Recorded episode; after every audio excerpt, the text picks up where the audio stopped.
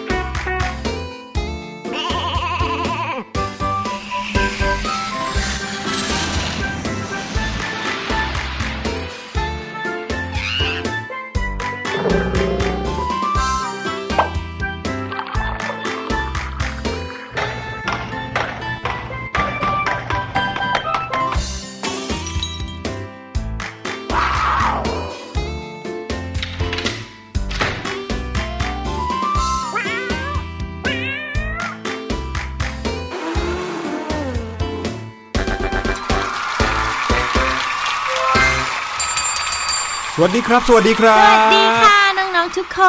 นต้อนรับทุกๆคนเข้าสู่รายการเสียงสนุกครับวันนี้พี่แนนแล้วก็พี่หลุยนะคะ มารอน้องๆแล้วแหละใช่แล้วนะฮะหนึ่งชั่วโมงเต็มพี่หลุยแล้วก็พี่แนนจะมาพร้อมกับข่าวสารดีๆ ที่ไปคว้ามาจากทั่วทุกมุมโลกอืมแล้วก็ต่อด้วยช่วงเวลาที่น้องๆจะได้รู้จักกับเรื่องราวว้าวว้าวๆของพี่ลูกเจี๊ยบนะครับในช่วงรู้หรือไม่ และช่วงท้ายของรายการเราแหมพลาดไม่ได้กันเลยทีเดียวนะครับ กับช่วงห้องเรียนสายชิวอื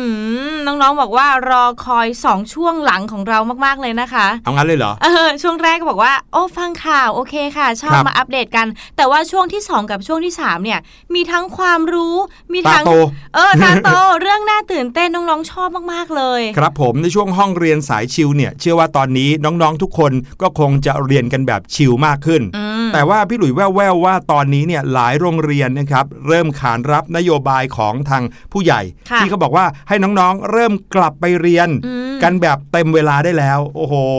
ตอนนี้กลายเป็น new normal รอบ2 จาก new normal กลับไปเป็น new new normal อีกทีหนึ่งสองรอบติดเลยเอนะอคะหลายๆโรงเรียนก็คงจะยังใช้วิธีเดิม แต่ค่ะหลายโรงเรียนก็คงจะเริ่มที่จะพาน้องๆเนี่ยเข้าเรียนกันทุกวันตลอด 5 วันใน 1 สัปดาห์กันแล้ว ใช่แล้วค่ะ แต่จริง ๆ เรื่องราวของโควิด -19 เนี่ยมันยังไม่จบนะพี่หลุย ใช่ใช่ไหมเราก็ต้องเฝ้าระวังกันอีกยาวนานเลยอืมค่ะ ถึงแม้ว่าบ้านเราจะไม่ค่อยมีคน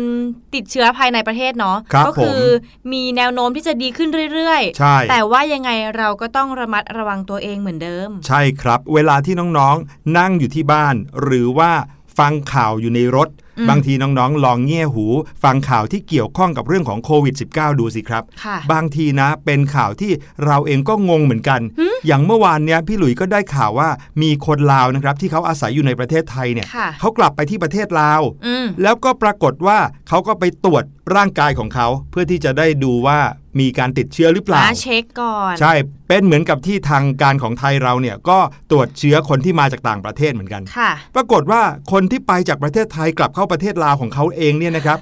ตรวจพบเชื้อโควิด -19 งงมากแม่ เดี๋ยวพี่หลุยประเทศเราไม่มีโควิด -19 ภายในนี่คะ ใช่แล้วครับก็แปลกใจตรงนี้ว่าในประเทศไทยเราเองเนี่ยก็มีข่าวให้พวกเราเนี่ยได้ติดตามกันทุกวันอยู่แล้วใช่ว่าไม่มีการค้นพบเชื้อในประเทศเลยอืมมีแต่การพบคนที่เข้ามาจากต่างประเทศแล้วอ้าว มีเชื้อเราก็เลยกักตัวไว้เป็นสเต e ควอรันทีนประมาณ 14 วันตามปกติอืม เออ แต่ปรากฏว่าคนที่ไปจากประเทศไทย พอเข้าประเทศลาวมีเชื้อซะอย่างนั้น เอะเขาไปติดระหว่างตอนกลับหรือเดิเปนล่าทางหรือเปล่าอืมอันนี้ก็เลยอยากจะเอามาเตือนกับพวกเราทุกคนครับว่าค่ะบางทีเนี่ยเราจะชะล่าใจไม่ได้เลย ถึงแม้ว่าในประเทศไทยเราเนี่ยนะครับส่วนใหญ่แล้วก็เริ่มที่จะผ่อนคลายอืมการที่เรียกว่าล็อกดาวน์ใช่ไหม ใช่ค่ะ แต่ก็อย่าลืมคำว่ากาดอย่าตกครับอืมถึงแม้ว่ามาตรการที่จะแบบโอ้โห จริงจัง เรื่องการใช้แผ่นกั้น เรื่องการใช้หน้ากากเฟสชิลอะไรต่างๆ จะไม่มีเท่าไหร่นักค่ะแต่สำหรับส่วนตัวแล้วเราก็ไม่สามารถวางใจได้ ใช่ อันนี้อยากฝากเลยจริงๆนะครับ เพราะว่าเรื่องเล็กๆ อย่างที่พวกเราทำได้ดี เช่น การใส่หน้ากากเนาะสวมหน้ากากผ้า หน้ากากอนามัยหรืออะไรก็ตาม การใช้แอลกอฮอล์ค่ะเจลใช่ไหมหรือว่าสเปรย์แอลกอฮอล์ที่จะเอามาล้างมือตลอดทั้งวัน หรือการล้างมือด้วยน้ำสะอาด บางทีใช้น้ำสะอาดแล้วก็สบู่เนี่ยก็ช่วยได้แล้วก็ช่วยได้ดีกว่าใช้สเปรย์แอลกอฮอล์ด้วยซ้ำไป พี่แนนชอบล้างมือแบบล้างสบู่มากกว่านะคะครับแล้วก็ร้องเพลงไปด้วยอืม Happy Birthday to you หลาย ๆ คนก็จะชอบงง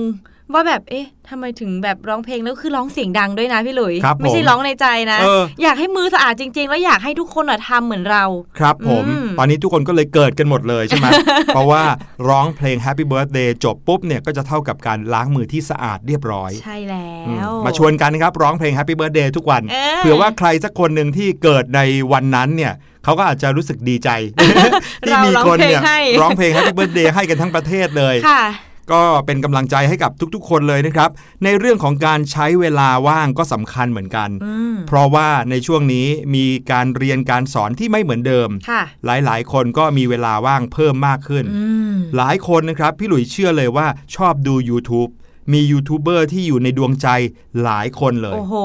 เออน้องๆ หลาย ๆ คนเนี่ยชอบดูเป็นชีวิตจิตใจอืมพูดพี่หลุยชื่อขึ้นมานะ บางคนเนี่ยก็มีคนติดตามเป็นล้านๆเลยค่ะแล้วก็ทำคอนเทนต์ใช่ไหมหรือว่าทำสิ่งที่เรียกว่าเป็นเนื้อหาใน YouTube อะอืมที่คนติดตามดูกันโหเป็นล้านเยอะแยะเลยอืมคิดใช่ว่าอะไรใน YouTube ที่คนน่าจะชอบดูมากที่สุดครับเอาแบบน้องๆ หรือพี่แนนอะพี่หลุย เอาพี่แนนก็ได้ พี่แนนเหรอครับถ้า ตอนนี้เลยนะคะ พี่แนนจะชอบฟังเกี่ยวกับเรื่องประวัติศาสตร์มอยู่ดีๆ ก็แบบ เอ๊ะ ไปเจอคลิปหนึ่งใน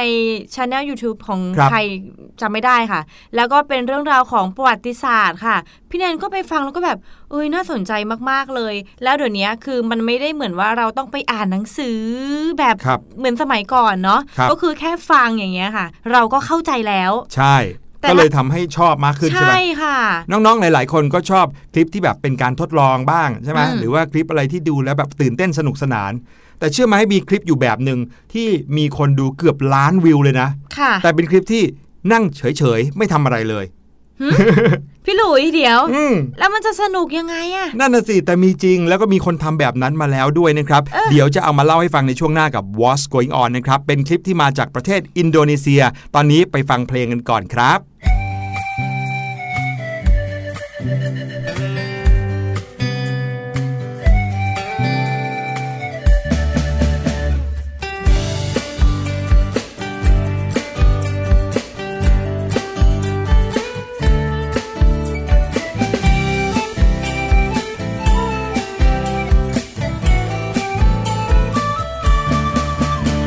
เอ็มมัวแต่ก้มแต่มอง เอ็มมัวแต่ก้มแต่มอง สายตาเราจะเสียหรือเปล่า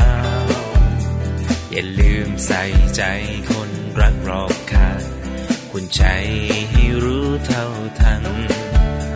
เอ็มมัวแต่ก้มแต่มอง เอ็มมัวแต่ก้มแต่มอง ใช่เกินความจำเป็นหรือเปล่า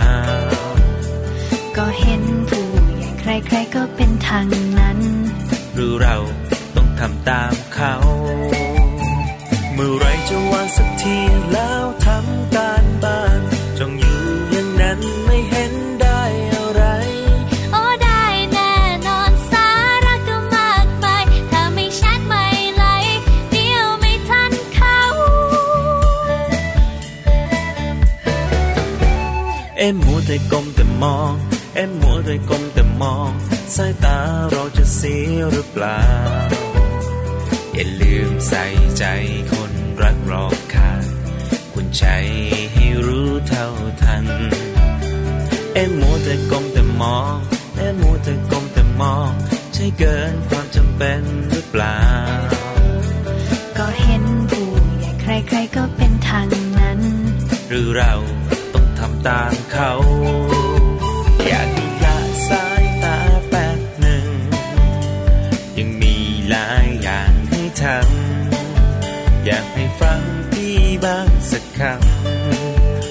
ดี๋ยวจะมาหาว่าไม่เตือน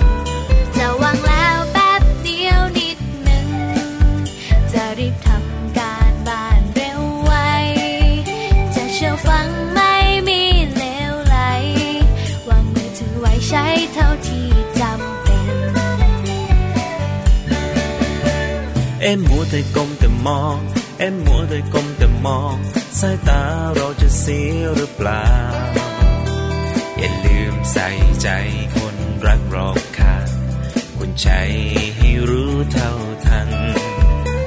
เอ็มมัวแต่ก้มแต่มองเอ็มมัวแต่ก้มแต่มอง ใช่เกินความจำเป็นหรือเปล่า ก็เห็นผู้ใหญ่ใครๆก็เป็นทางนั้น หรือเราต้องทำตามเขา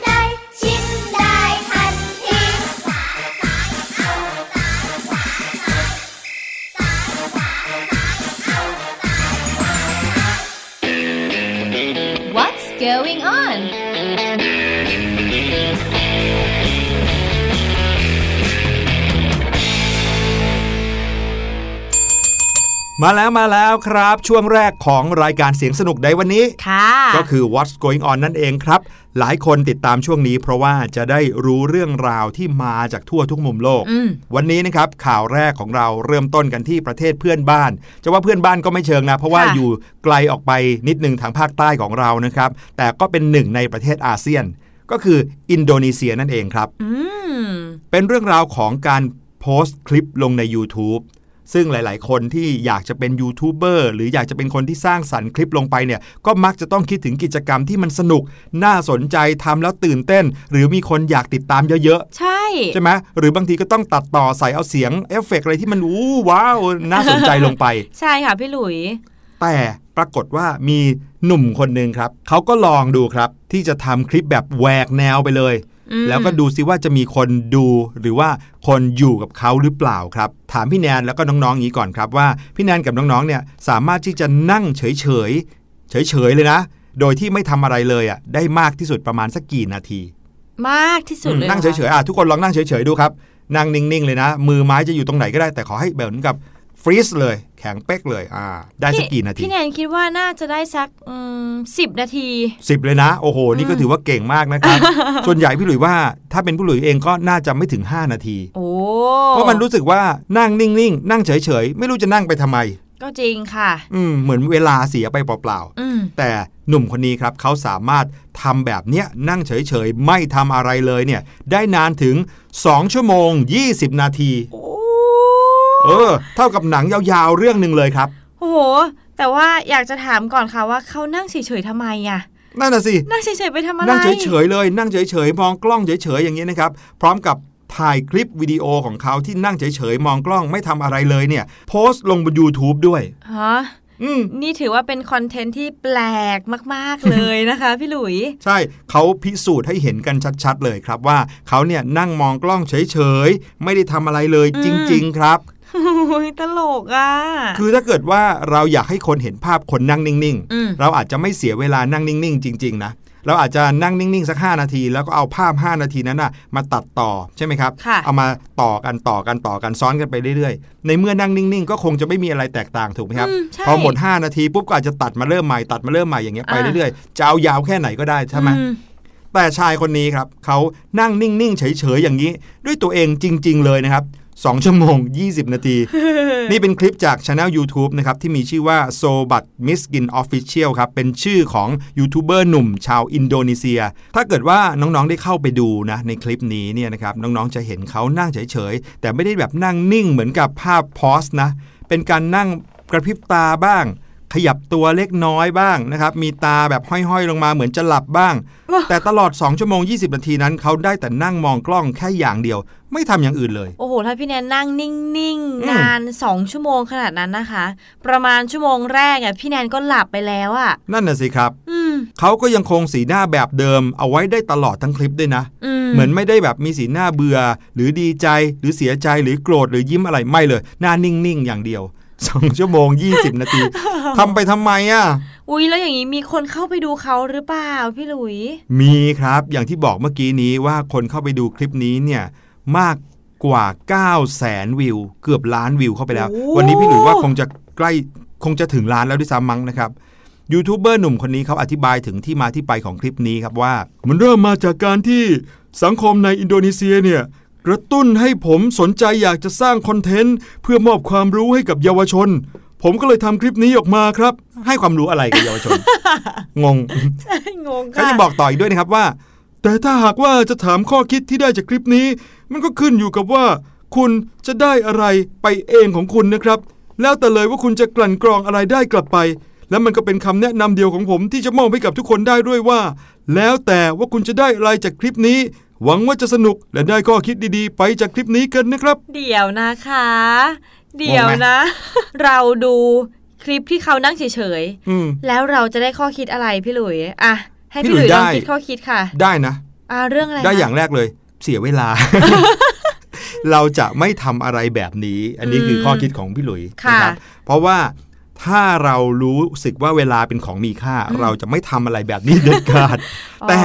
สิ่งที่เขาทำอาจจะคุ้มค่าก็ได้นะครับอ่าเพราะว่าสุดท้ายก็มีคนดูเขานับล้านวิวเลยจริงอืมๆแต่พี่หลุยเชื่ออย่างหนึ่งว่าคงจะไม่มีใครไปนั่งดูเขาเฉยๆ2ชั่วโมง 20 นาที เพราะอย่างพี่หลุยนะครับเข้าไปดูคลิปเนี้ย พี่หลุยก็ดูแล้วก็ข้ามข้ามข้ามกดข้ามไปเรื่อยอืมๆจนถึงช่วงนาทีสุดท้ายอะก็ยังเห็นเขานั่งนิ่งๆ ต่อไปเรื่อยๆ ถึงได้เห็นว่าอ๋อจริงด้วย 2 ชั่วโมง 20 จริงสองชั่วโมงยี่สิบนี่คือเวลาที่เราดูภาพยนตร์เรื่องหนึ่งอะๆใช่ปกเว้นติเราก็จะแบบนอนดูนั่งดู ถูกต้องโอ้โหขนาดเราเป็นคนนั่งดูภาพยนตร์เรายังมีขยับตัวเลยใช่ไหมฮะเออแต่นี่นั่งนิ่งๆ ไม่รู้ทำทำไมเหมือนกัน แต่ก็อย่างที่ได้อธิบายไปเมื่อกี้นี้นะครับว่าเขาก็มีจุดประสงค์ของเขาค่ะแล้วเขาก็อาจจะทดลองดูว่าถ้าทำแบบนี้แล้วคนจะสนใจไหมอืมถ้าไม่สนใจก็ไม่เป็นไร แต่ถ้าสนใจนี่ก็ถือว่าคุ้มค่าเลยนะค่ะเพราะถ้ามีคนดูใน YouTube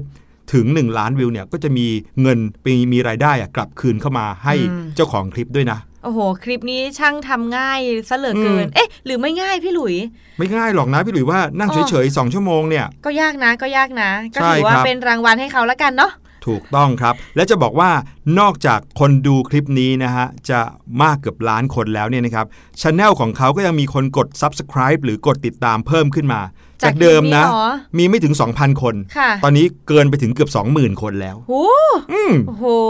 แค่ คลิปเดียวนี่คือดังปุ้งปังเลยนะคะ นั่นเลยสิครับ กลัวจังเลยกลัวจะมีใครมาเรียนแบบแล้วก็ทำตามจังเลย น้องๆฟังแล้วก็ถ้าคิดจะทำตามชายคนนี้ก็ต้องคิดให้ดีเลยนะค่ะเออเพราะว่าบางครั้งเนี่ยการนั่งอยู่ที่เดิมเฉยๆโดยไม่ขยับเลยตลอด 2 ชั่วโมง แล้วไม่ขยับเนี่ยบางทีอาจจะมีผลต่อร่างกายต่อสุขภาพเหมือนกันนะครับ อันนี้ก็ต้องระวังให้ดีด้วยเหมือนกัน ถ้าอยากจะทำคอนเทนต์หรืออยากจะทำคลิปลง YouTube มีอะไรสร้างสรรค์มากมาย ลองคิดดูก็ได้ บางทีสิ่งที่เขาทำก็อาจจะสร้างสรรค์ก็ได้นะ เพียงแต่จะสร้างสรรค์ในมุมไหนก็อาจจะต้องลองคิดกันดูดีๆนะครับ ใช่ค่ะ มาถึงข่าวต่อไปกันดีกว่านะคะ ข้ามจากอินโดนีเซียขยับไปอีกนิดนึงไปที่ประเทศฟิลิปปินส์ค่ะครับ เรื่องราวที่พี่แนนจะมาเล่าให้ฟังเนี่ยถือว่าเป็นเรื่องราวที่ฟังแล้วก็แอบเศร้านิดนึงอืมเพราะว่ามีพี่ผู้หญิงคนหนึ่งค่ะเขาตามหาตุ๊กตาหมี อืมคือเขาอยากได้ตุ๊กตาหมีเหรอครับ หาซื้อเหรอ ไม่ใช่สิคะพี่หลุย ตุ๊กตาหมีตัวนี้นะคะ เป็นถือว่าต้องเป็นของรักที่มีความสำคัญแล้วก็มีค่ากับเขามากๆเลยครับเพราะว่าตุ๊กตาหมีตัวนี้ค่ะ มีเสียงบันทึกจากคุณแม่ของเขาที่อืมเสียชีวิตไปด้วยโรคมะเร็งค่ะอ๋อโอ้โห แค่ฟังแค่นี้ก็รู้สึกว่ามีคุณค่าต่อจิตใจมากแล้วนะครับอืมคือว่าในตุ๊กตาหมีบางตัวเนี่ยนะครับ เขาจะมีปุ่มกดอยู่ที่มือบ้างอยู่ที่ลำตัวของหมีบ้างค่ะถ้ากดปุ๊บเนี่ยก็จะสามารถอัดเสียงของเจ้าของหรือเสียงของใครก็ได้เนี่ยลงไปในนั้นได้ใช่เพื่อให้หมีเนี่ยพูดได้ออกมาเป็นเสียงของคนคนนั้น ทางสำนักข่าว CBC ค่ะ เขาก็ได้รายงานข่าวนี้ออกมาบอกว่า พี่ที่ชื่อว่ามาราโซเรียโนค่ะ เป็นพี่สาวชาวฟิลิปปินส์ที่มีอายุ 28 ปีแล้วค่ะ เธอได้ประกาศตามหาตุ๊กตาที่มีเสียงบันทึกของคุณแม่ของเธอค่ะ หลังจากที่เจ้าตุ๊กตาหมีตัวเนี้ยถูกขโมยไปค่ะ ระหว่างที่เธอเนี่ยกำลังย้ายเข้าอพาร์ตเมนต์ไปที่ประเทศแคนาดาค่ะ เธอบอกว่าตุ๊กตาตัวเนี้ยเป็นตุ๊กตาที่พิเศษมากๆเลยค่ะ นอกจากจะเป็นตุ๊กตาน่ารักแล้ว แล้วก็มีเสียงของคุณแม่เธอด้วยนะคะ เสียงของคุณแม่เธอที่อยู่ในตุ๊กตาตัวเนี้ยก็คือบอกว่า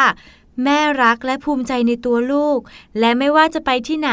แม่จะอยู่กับลูกเสมอ เป็นข้อความที่ซึ้งมากๆเลยนะคะ ซึ่งคุณแม่เธอก็อัดเป็นภาษาฟิลิปปินส์ไว้ค่ะ ครับ พี่โซเรโนนะคะเขาก็เล่าว่า เธอและคู่หมั้นของเธอเนี่ยกำลังนำกระเป๋าลงจากรถตู้ ซึ่งขณะนั้นเธอก็ได้รับโทรศัพท์ ขอความช่วยเหลือจากเพื่อนของเธอ เนื่องจากเพื่อนของเธอเนี่ย ดันประสบอุบัติเหตุถูกรถตู้ชนบริเวณใกล้ ๆ พอดีค่ะ ด้วยความที่เธอตกใจมากๆ ก็เลยวางกระเป๋าที่มีตุ๊กตา แล้วก็มีของสำคัญนั้นอะวางไว้ข้างๆรถก่อน แล้วก็ขับรถอีกคันนึงน่ะ รีบไปหาเพื่อนของเธอเลยค่ะ อีกอย่างหนึ่งก็คือเธอน่ะ ลืมบอกคู่มั่นของเธอเรื่องกระเป๋าใบนี้ด้วย จนพอเธอนึกขึ้นได้ กระเป๋าของเธอก็ดันหายไปแล้วค่ะ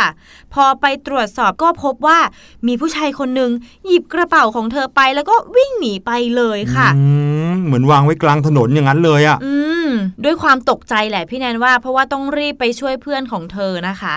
นอกจากตุ๊กตาหมีตัวสำคัญของเธอแล้ว ในกระเป๋าเนี่ยก็ยังมีเอกสารสำคัญ มี iPad มีเครื่องเล่นวิดีโอเกมด้วยค่ะ อยู่ในกระเป๋าใบนั้น จริง ๆ แล้วเธอบอกว่าเธอไม่ได้ต้องการของอย่างอื่นเลย เธออยากได้ตุ๊กตาที่มีเสียงบันทึกของคุณแม่ของเธอ เพราะว่ามีคุณค่ากับจิตใจของเธอมากๆ ซึ่งเนี่ยฟังแค่นี้เราก็รู้แล้วนะว่า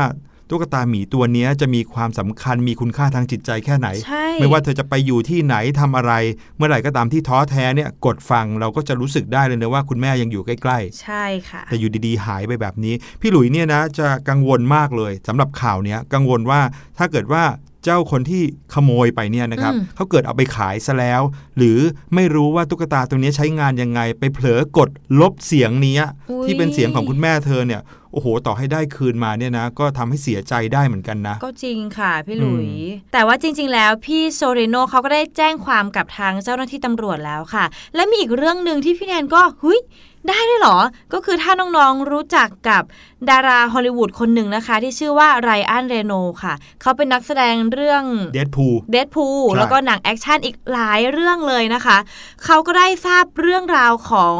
พี่โซเรโนนี่แหละ ว่าเขาอยากได้ตุ๊กตาหมีของคุณแม่คืนมาครับเขาเนี่ยก็ถึงกับ ตั้งรางวัลว่าถ้าใครสามารถนำตุ๊กตาหมีตัวนี้กลับมาให้พี่โซเรโนได้เนี่ย มีรางวัลด้วยอืมเป็นเงิน 1 5 0 0 0 0 บาทโอ้เยอะมาก ๆ เลยนะนี่คะถือว่าเป็นน้ำใจมากเลยนะใช่แล้วก็เดาว่าพี่ไรอันเรโนของเราเนี่ยอืมก็คงจะอินกับเรื่องนี้เหมือนกัน ใช่ค่ะ คือหรือไม่เขาก็น่าจะเคยมีประสบการณ์ที่เกี่ยวข้องกับความสูญเสียแบบเนี้ยอืมเขาถึงรู้ว่ามันสำคัญมาก ๆ เลย ใช่ โอ้โห เป็นดาราฮอลลีวูดที่มีน้ำใจมาก ๆ เลยนะ ขนาดว่าเรื่องนี้ไม่ได้เกี่ยวกับเขาเลยนะจริงแต่ก็มาค่ะช่วยเหลือในการประกาศหาเจ้าของ ไม่ใช่สิ ประกาศหาคนที่จะเอาตุ๊กตาหมีมาคืนได้อืมอืมมีเงินรางวัลเยอะเลย ใช่ค่ะ ยังไงก็เอาใจช่วยทุกๆ คนที่ทุกๆ ฝ่ายที่กำลังตามหาตุ๊กตาหมีตัวนี้ ให้หาให้เจอจนได้เลยนะคะ ครับผม เอาละครับมาที่ข่าวสุดท้ายนะฮะ เป็นเรื่องราวของธรรมชาติที่เราเนี่ยจะต้อง คำนึงถึงความสำคัญกันแล้วค่ะหลาย ๆ คนก็รู้อยู่แล้วละครับ ว่าตอนนี้ธรรมชาติเนี่ยต้องการการเยียวยาแค่ไหนนะครับใช่เนื่องจากว่าโลกก็ร้อนขึ้นทุกวันนะครับ สิ่งที่เราได้ยินมาก็คือน้ำแข็งละลายเนาะน้ำแข็งขั้วโลก น้ำแข็งบนภูเขาหิมะละลายกันเยอะแยะไปหมดเลย เพราะว่าอุณหภูมิของโลกร้อนขึ้นทุกวันทุกวันนะครับ จนกระทั่งตอนนี้เนี่ยนักวิจัยเขาเริ่มที่จะฟันธงได้แล้วว่า ถ้าโลกยังเป็นแบบนี้ต่อไป โลกร้อนขึ้นร้อนขึ้นเรื่อยๆ แบบนี้นะครับ ไม่เพียงแต่หิมะจะละลาย หรือว่าน้ำแข็งในขั้วโลกจะละลายนะค่ะจะมีผลทำให้หมีขาวหรือว่าหมีขั้วโลกเนี่ยสูญพันธุ์ด้วยหุยในอีกงหไม่เกิน 100 ปีข้างหน้า อุ้ยถ้าอืมเราจะเอ่อ ไม่ได้พบเจอกับน้องหมีขาวครับเป็นเรื่องที่น่าเศร้ามากเลยนะพี่หลุใช่ยหลาย ๆ คนอาจจะยังไม่เคยเห็นเจ้าหมีขาวตัวจริงอืมหรือว่าอาจจะเคยเห็นในสวนสัตว์ที่โอ้โหต้องรักษาความเย็นแบบระดับใช่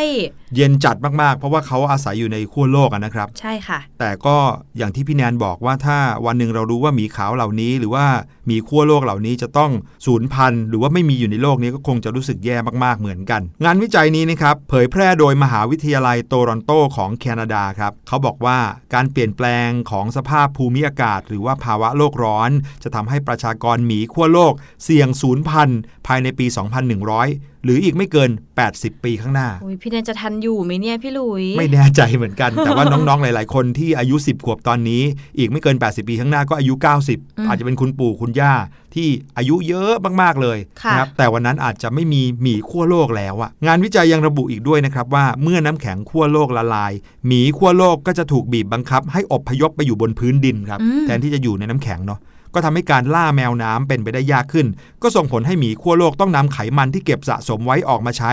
ซึ่งวิธีนี้เป็นอันตรายกับหมีมากโอ้พออ่านถึงตรงนี้แล้วนะ พี่หลุยรู้สึกว่า พี่หลุยเคยเห็นภาพเนี้ยบ่อยเลยนะอืมเป็นรูปของหมีขั้วโลกที่ตัวผอมกระหล่องเลยอะใช่ตอนนี้โห ไม่ใช่ตัวแบบหมีอ้วนเออๆขาวไม่ใช่ขาแบวบน่ารักน่ารักเป็นแล้พี่วหมีน่ารักแล้วแต่กลายเป็นหมีผอมๆที่น่าเห็นใจน่าสงสารมากค่ะๆ นอกจากนี้นักวิจัยยังพบด้วยนะครับว่า ลูกหมีขั้วโลกเนี่ยตกอยู่ในความเสี่ยงที่สุด เนื่องจากเขาต้องอดอาหาร ในขณะที่หมีตัวเต็มวัย เพศเมียที่ไม่มีลูกก็จะได้รับผลกระทบน้อยที่สุด อาจจะเป็นไปได้ว่าพอเป็นผู้ใหญ่แล้วเนะก็อาจจะหาอาหารได้คล่องตัวมากกว่าค่ะทั้งนี้นะครับงานวิจัยชิ้นนี้ก็ทำการสำรวจประชากรหมีขั้วโลกมาตั้งแต่ปี 1979โอ้โหถึง 2016 ครับโอ้โห นานแบบหลาย10ปีมากค่ะ แล้วก็ใช้โมเดลคอมพิวเตอร์เนี่ยคำนวณว่าหมีขั้วโลกจะมีชีวิตอยู่ได้นานเท่าไหร่ ถ้าจะต้องอดอาหาร ร่วมกันกับการคำนวณว่าหมีขั้วโลกราว 80%ของหมีทั้งหมด จะต้องเผชิญกับภาวะน้ำแข็งขั้วโลกละลายจนไร้ที่อยู่อาศัยพอคำนวณออกมาได้แล้วเนี่ยเขาก็เลยบอกว่า ถ้าอัตราร้อนของโลกใบนี้นะครับยังร้อนขึ้นร้อนขึ้นแบบที่เป็นอยู่ในปัจจุบันค่ะอาจจะทำให้หมีขั้วโลกต้องสูญพันธุ์ได้ภายใน 80 ปี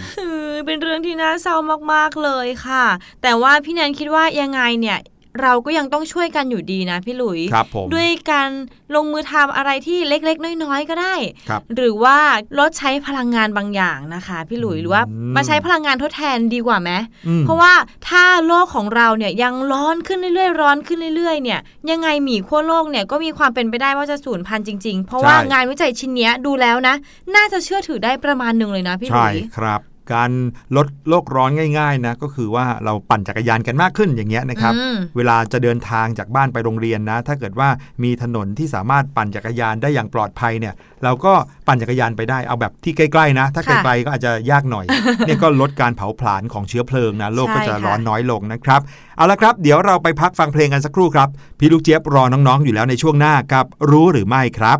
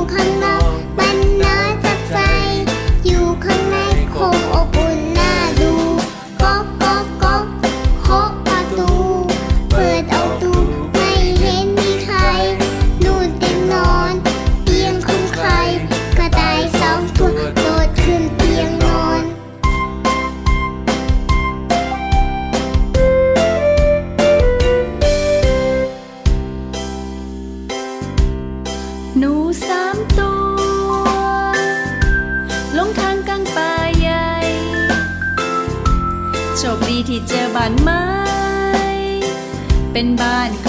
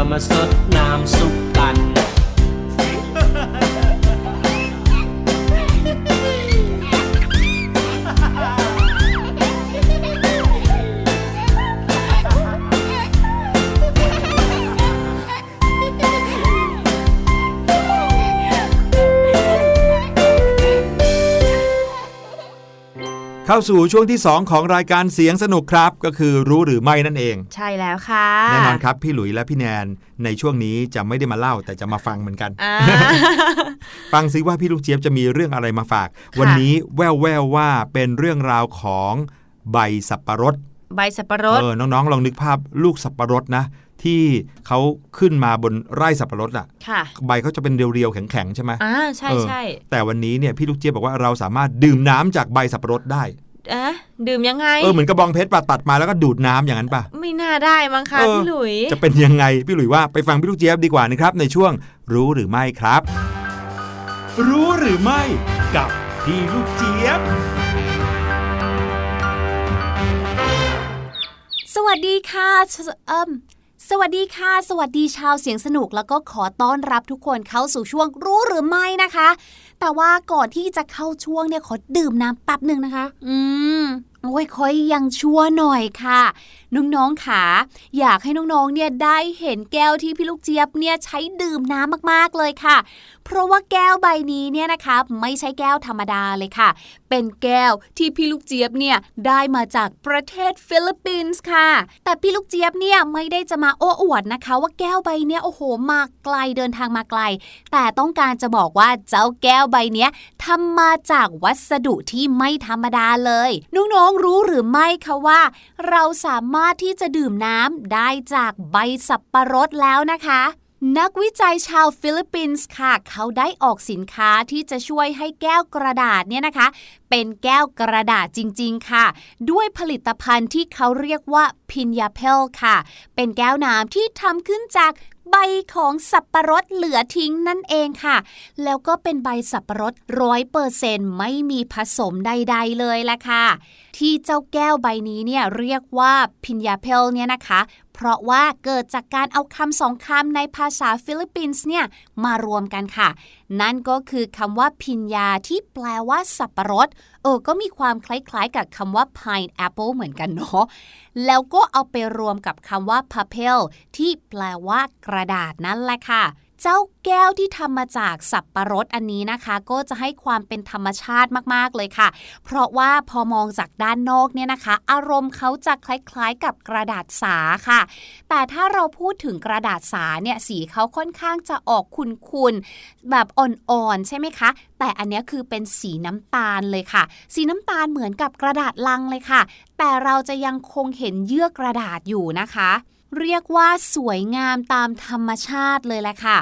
นอกจากจะเป็นมิตรต่อโลกแล้วนะคะ เจ้ากระดาษพิญญาเพลอันนี้เนี่ยยังปลอดภัยสามารถนำมาใส่อาหารได้เลยแหละค่ะ เจ้ากระดาษพิญญาเพลอันนี้นะคะ นอกจากจะสามารถนำมาทำแก้วได้แล้ว เราสามารถที่จะนำไปทำเป็นภาชนะอื่นๆ เพื่อใส่อาหารได้ด้วยนะคะ และข้อดีของเขาค่ะก็คือ สามารถย่อยสลายได้ เมื่อเทียบกันแล้วเนี่ยนะคะ นักวิจัยเขาบอกว่าสามารถที่จะย่อยสลายได้มากกว่า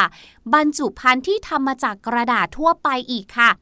นอกเหนือจากเรื่องของการย่อยสลายการเป็นมิตรต่อสิ่งแวดล้อมนะคะ อีกหนึ่งอย่างค่ะ การย่อยสลายของเขาที่เราสามารถนำไปใช้เป็นประโยชน์ต่อไปได้อีกนะคะ ก็คือเจ้าวัสดุพิญญาเพลเนี่ยสามารถที่จะกลับคืนธรรมชาติในรูปแบบของปุ๋ยนั่นเอง พูดง่ายๆว่าสมมติเราเนี่ยไม่ใช้แก้วใบนี้แล้วใช่ไหมคะ เราก็สามารถที่จะฉีกฉีกฉีกฉีกเขา หรือนำเขาเนี่ยลงไปฝังดินแบบนี้ได้เลยค่ะ เพราะว่าเขาก็จะ กลับกลายเป็นปุ๋ยนั่นเองก็ทำให้ดินเนี่ยอุดมสมบูรณ์มากยิ่งขึ้นนะคะ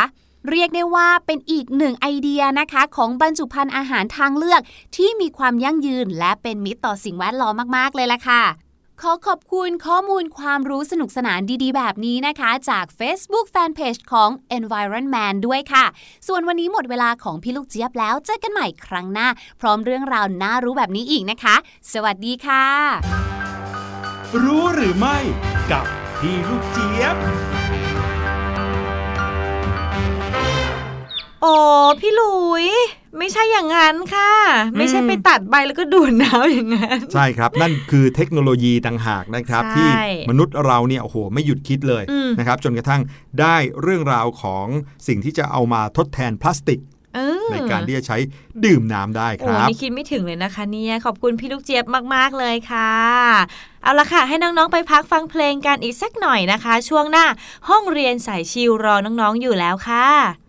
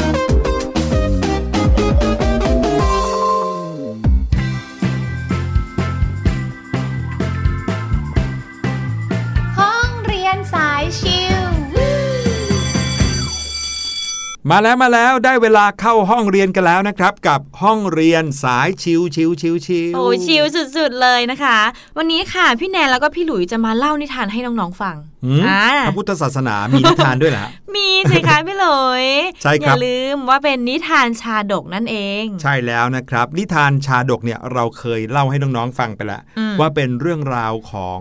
นิทานที่พระพุทธเจ้าค่ะเล่าให้กับ ผู้คนฟังในอืมสมัยพุทธกาลนะครับ เพราะว่าในอดีตเนี่ยพระพุทธเจ้าก่อนที่จะมาเสวยพระชาติเป็นพระพุทธเจ้าเนี่ยเคยเกิดมาหลายร้อยชาติมากแล้วนะครับค่ะและแต่ละชาติเนี่ยนะครับก็เกิดมากมายเป็นสัตว์ เป็นคนเป็นอืมลิงเป็นโอเสืออะไรเต็มไปหมดเลยนะครับ แล้วแต่ในแต่ละชาติเนี่ยก็มีเรื่องเล่าที่เกี่ยวข้องกับเหตุการณ์ในสมัยพุทธกาลอย่างเรื่องที่จะเล่าในวันนี้เนี่ยในสมัยพุทธกาลที่พระพุทธเจ้าทรงกำลังเผยแผ่พระพุทธศาสนาอยู่นั้นนะครับ ก็มีพระภิกษุรูปหนึ่ง ซึ่งเป็นพระที่มีความตั้งใจจริงมากค่ะประพฤติตนเรียบร้อย ขยันหมั่นเพียรในการศึกษาพระธรรมวินัย พอศึกษาแตกฉานแล้ว ก็ไปขอความรู้จากพระสัมมาสัมพุทธเจ้าเพิ่มเติม เพื่อที่จะทำให้จิตใจนั้นสงบมากขึ้น แล้วก็กราบทูลลาไปทำความเพียรอยู่ในป่าลึกเลยค่ะอ่าแทนที่จะอยู่ในที่สบายๆพระภิกษุรูปนั้นนะครับ ก็ขอเข้าไปในป่าลึกเพื่อไปบำเพ็ญเพียรของตัวเอง ตลอดเวลา 3 เดือนนะครับที่อยู่ในฤดูเข้าพรรษาเนี่ยพระภิกษุรูปนี้ก็ได้ตั้งใจเจริญภาวนามาก มีความเพียรมากมายนะครับ แต่ก็ไม่ได้ประสบความสำเร็จ ท่านก็ยังนึกไม่ออกยังคิดไปไม่ถึงเรื่องของการหลุดพ้น ไม่สามารถที่จะเข้าใจในสิ่งที่เป็นคำสอนของพระพุทธศาสนาได้อย่างจริงจัง ก็เริ่มที่จะมีความคิดว่าโอ้โห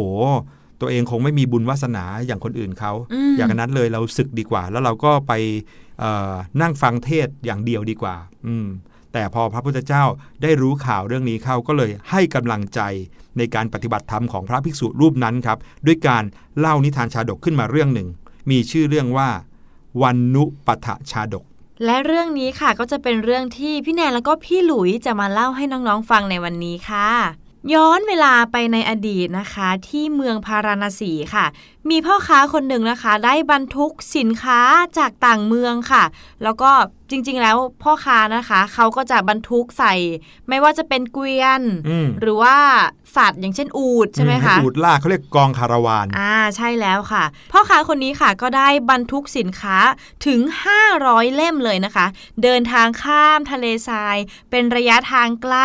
มากๆเลยค่ะ ทีนี้นะครับพอเขาเดินทางกันมาได้โอ้โหเรียกว่าข้ามทะเลทรายจนอีกนิดเดียวจะถึงอยู่แล้วเนี่ยค่ะนะครับเขาก็เริ่มมีการรู้กันแล้ว ทั้งขบวนเลย 500 เล่มเกวียนเนี่ยก็รู้กันว่าอ้าวใกล้ถึงแล้วนี่นา เพราะฉะนั้นอาหารที่เราจะกินกันเนี่ยก็เอามากินได้เต็มที่แล้วเหมือนฉลองเออเนาะฉลองกันเลยเพราะเดินทางมาไกลแสนไกล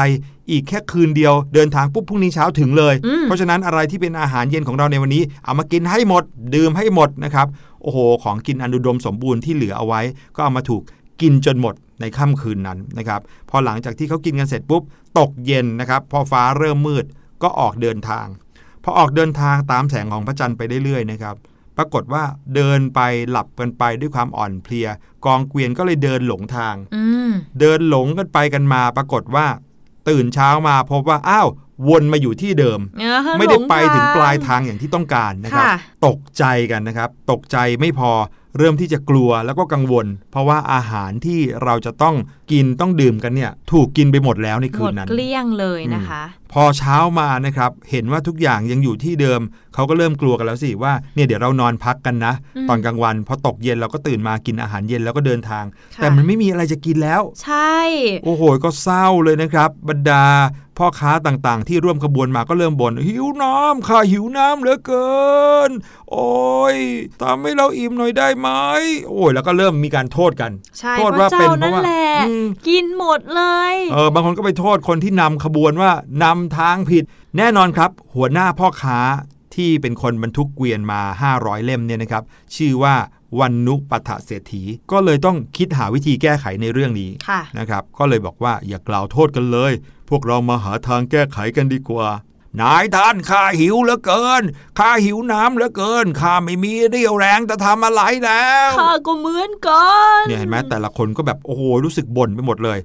วันนุปทะเศรษฐีก็เลยบอกว่าทุกคนต่างก็สิ้นหวังกันหมดแล้วอืมถ้าเราละความพยายามซะอีกคนหนึ่งหมู่คณะก็คงจะต้องตายกันหมดเป็นแน่นอน ใช่ค่ะ วันนุปถาเศรษฐีก็เลยเดินออกไปเรื่อยๆ รอบๆ ตรงกองคาราวานนั้น ปรากฏว่าเดินไปเดินมาไปพบกับหญ้าแพรกครับ ที่ขึ้นอยู่บริเวณทะเลทรายอ่าคิดดูนะท้องทะเลทรายที่มีแต่ทรายอย่างเดียว อยู่ดีๆ มีจุดหนึ่งที่มีหญ้าแพรกขึ้นบังเอิซึ่ญงมากเลยนะซึ่งหญ้าแพรกปกติจะอดทนอยู่แล้วในพื้นที่แห้งแล้งใช่ไหมครัใช่บค่ะ แต่วันนุปถาเศรษฐีก็บอกว่า ถ้ามีหญ้าขึ้นตรงนี้แสดงว่าใต้ดินนั้นจะต้องมีน้ำมีแหล่งน้ำแน่นอน แน่นอนครับ ใช่แล้วค่ะ วันนุประถาเศรษฐีเขาก็เลยให้บริวารพ่อค้าทั้งหลายเนี่ยเอามาช่วยกันมาช่วยกัน ขุดทรายตรงนี้ตรงกอหญ้าเนี่ย เพื่อเราจะได้ค้นหาแหล่งน้ำกัน เราจะได้มีน้ำกินไม่ร้อนโอ้โหไม่ตายแค่นั้นแหละทุกคนก็ตื่นเต้นเฮฮาขึ้นมาใหญ่เลย ช่วยกันทุกคนก็ค่ะสามัคคีกันนะ ช่วยกันบอกว่าเฮ้ยเจ้าเหนื่อยแล้วให้ข้าขุดต่อดีกว่า ขอบใจนะเพื่อนมาช่วยกันเฮเฮโลขุดเฮขุดโลขุดขุดช่วยกันใหญ่เลยนะครับ แต่ขุดลงไปลึกถึง 60 ศอกโอ้โห60ศอกน้องๆ ลองตั้งแขนขึ้นมานะครับ แล้วดูศอกของเราตั้งแต่ข้อศอกไปจนถึงข้อมือเนี่ย ยาวขนาดไหน นะครับ อาจจะยาวยาวเหมือนกันเนาะสองคืบสองคืเอบอประแล้วมาณก็ต่อกันลงไป 60 อันอะอือหือก็แปลว่าต้องลึกมากนะ ใช่แล้วลงไปถึง 62 แล้วก็ยังไม่พบน้ำนอกจากนั้นพอเอาจอบขุดขุดปรากฏว่าได้ยินเสียงแก้งแก้งแก้งอ้าวยังมาเจอก้อนหินขวางอยู่อีกอืไม่มีทางจะได้เจอน้ำแน่นอน เอาแล้วครับ จากที่มีกำลังใจกันตอนนี้ เริ่มที่จะทำไมครับ ท้อท้อหมดแท้หกันหมวัดงแล้วแล้วนะคะคราวนี้ทั้งท้อทั้งเหนื่อยด้วยเพราะว่าโอ้โหลงมือขุดกันจนเหนื่อยใช่สายตัวแทบขาดน้ำก็ไม่มีกิน เอ้ยพวกเราต้องตายแน่ๆเลยเอ้ยข้างล่างมีแต่ก้อนหินเออก็น่าเพเหลียนื่อยเหเหลืลืออเกินเกินอย่างเงี้ยบ่นกันอยู่อย่างนี้ใหญ่เลยนะครับ วันนุปทาเศรษฐีก็เลยไม่ได้การละ ชวนลูกน้องคนหนึ่งนะครับบริวารของเขาบอกว่าลงไปดูใต้หลุมกันว่ามีอะไรบ้างค่ะพอลงไปอยู่ใต้หลุมปุ๊บปรากฏเขาได้ยินเหมือนกับมีอะไรสั่นๆอยู่ที่ใต้เท้าเขาเขาก็เลยเอาหูเนี่ยแนบที่พื้นเออแนบที่พื้นก้นหลุมปรากฏว่า เอ๊ะ มีเสียงน้ำไหลอยู่นี่นาอืมเพราะฉะนั้นเราอย่าท้อเราต้องขุดก็เลยสั่งให้บริวารเนี่ยขึ้นไปบนปากหลุมไปเอาค้อนเหล็กลงมาค่ะเอาค้อนเหล็กลงมาให้เยอะที่สุดเพราะว่าท่ที่เจาะจะเยอะไม่ได้ได้แล้วใช่ไหมพี่ก็เลยหต้องทุบทุบต้องทุบทุบแล้วเพราะโอ้เป็นโหหินมาช่วยกันทุบทุบนะครับ ทุบอยู่สองคนเนี่ยกับบริวารของเขาที่พากันลงไปเนี่ยในขณะที่คนอื่นอะหมดแรง เผลอๆนะ คนเหล่านั้นยังคิดในใจด้วย โอ้ยไม่มีทางหรอกในเมื่อขุดไปขนาดนั้นไม่เจอมันจะไปเจอได้ยังไงใช่ขุดไปขุดมาทุบไปทุบมาตูมปรากฏว่า น้น้ำำกระเด้งออกมาพุ่ฟุ้งงมากเหมือนน้ำพุเลยค่ะน้องๆค่ะถูกต้องครับปรากฏว่าหาแหล่งน้ำได้สำเร็จครับ โอ้โห ทุกคนดีใจกันใหญ่เลย น้ำมาแล้วพวกเรารอดตายแล้ว โอ้ยอะไรแบบเนี้ย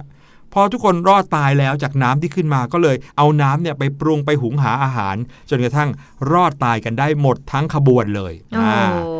ด้วยปัญญาของเขานะครับ ด้วยความเพียรอย่างไม่ย่อท้อของเขาของวันนุปทะเศรษฐีเนี่ยก็เลยทำให้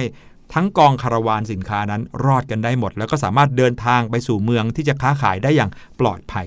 ใช่แล้วค่ะ ตอนนั้นนะครับพระพุทธเจ้าก็บอกกับพระภิกษุรูปนั้นแหละครับ บอกว่าเห็นไหมเราจงมีความเพียรอืมถึงแม้ว่าจะดูแล้วไม่มีความหวังอะไรก็ตาม แต่ก็อย่าลืมที่จะมีความเพียรต่อไป สังเกตว่าในการขุดเนี่ยแม้แต่คนอื่นเนี่ยที่เขาคิดว่ามันจะไม่สำเร็จค่ะ ก็มีเขาคนเดียวเนี่ยแหละครับ ที่คิดว่ายังไงก็ต้องมียังไงก็ต้องสำเร็จใช่ อีกเรื่องหนึ่งก็คือความไม่ประมาทนะครับ ที่เห็นว่าพรุ่งนี้ตื่นเช้ามาก็คงจะถึงแล้วถึงแล้วปรากินกฏให้ว่าหมดเลย อืม ก็เลยกินกันไปให้หมดนะครับ ทีนี้พออาหารหมดแล้ว ปรากฏไม่ถึงอืมพอไม่ถึงทีนี้ ก็เป็นทุกข์อย่างในเรื่องนี้นี่เองครับ ใช่แล้วค่ะ โอ้โห เป็นเรื่องราวดีๆ มาก เดี๋ยววันหลังพี่แนนแล้วก็พี่หลุยเนี่ยจะนำนิทานชาดกมาเล่าให้น้องๆฟังอีกหลายเรื่องเลยนะคะ ครับ แต่วันนี้เวลาหมดลงเรียบร้อยแล้วค่ะรายการเสียงสนุกแล้วก็พี่หลุยพี่แนนพี่ลูกเจี๊ยบต้องลาไปก่อน พบกันใหม่คราวหน้าครับ สวัสดีครับสบัดจินตนาการ สนุกกับเสียงเสริมสร้างความรู้ในรายการ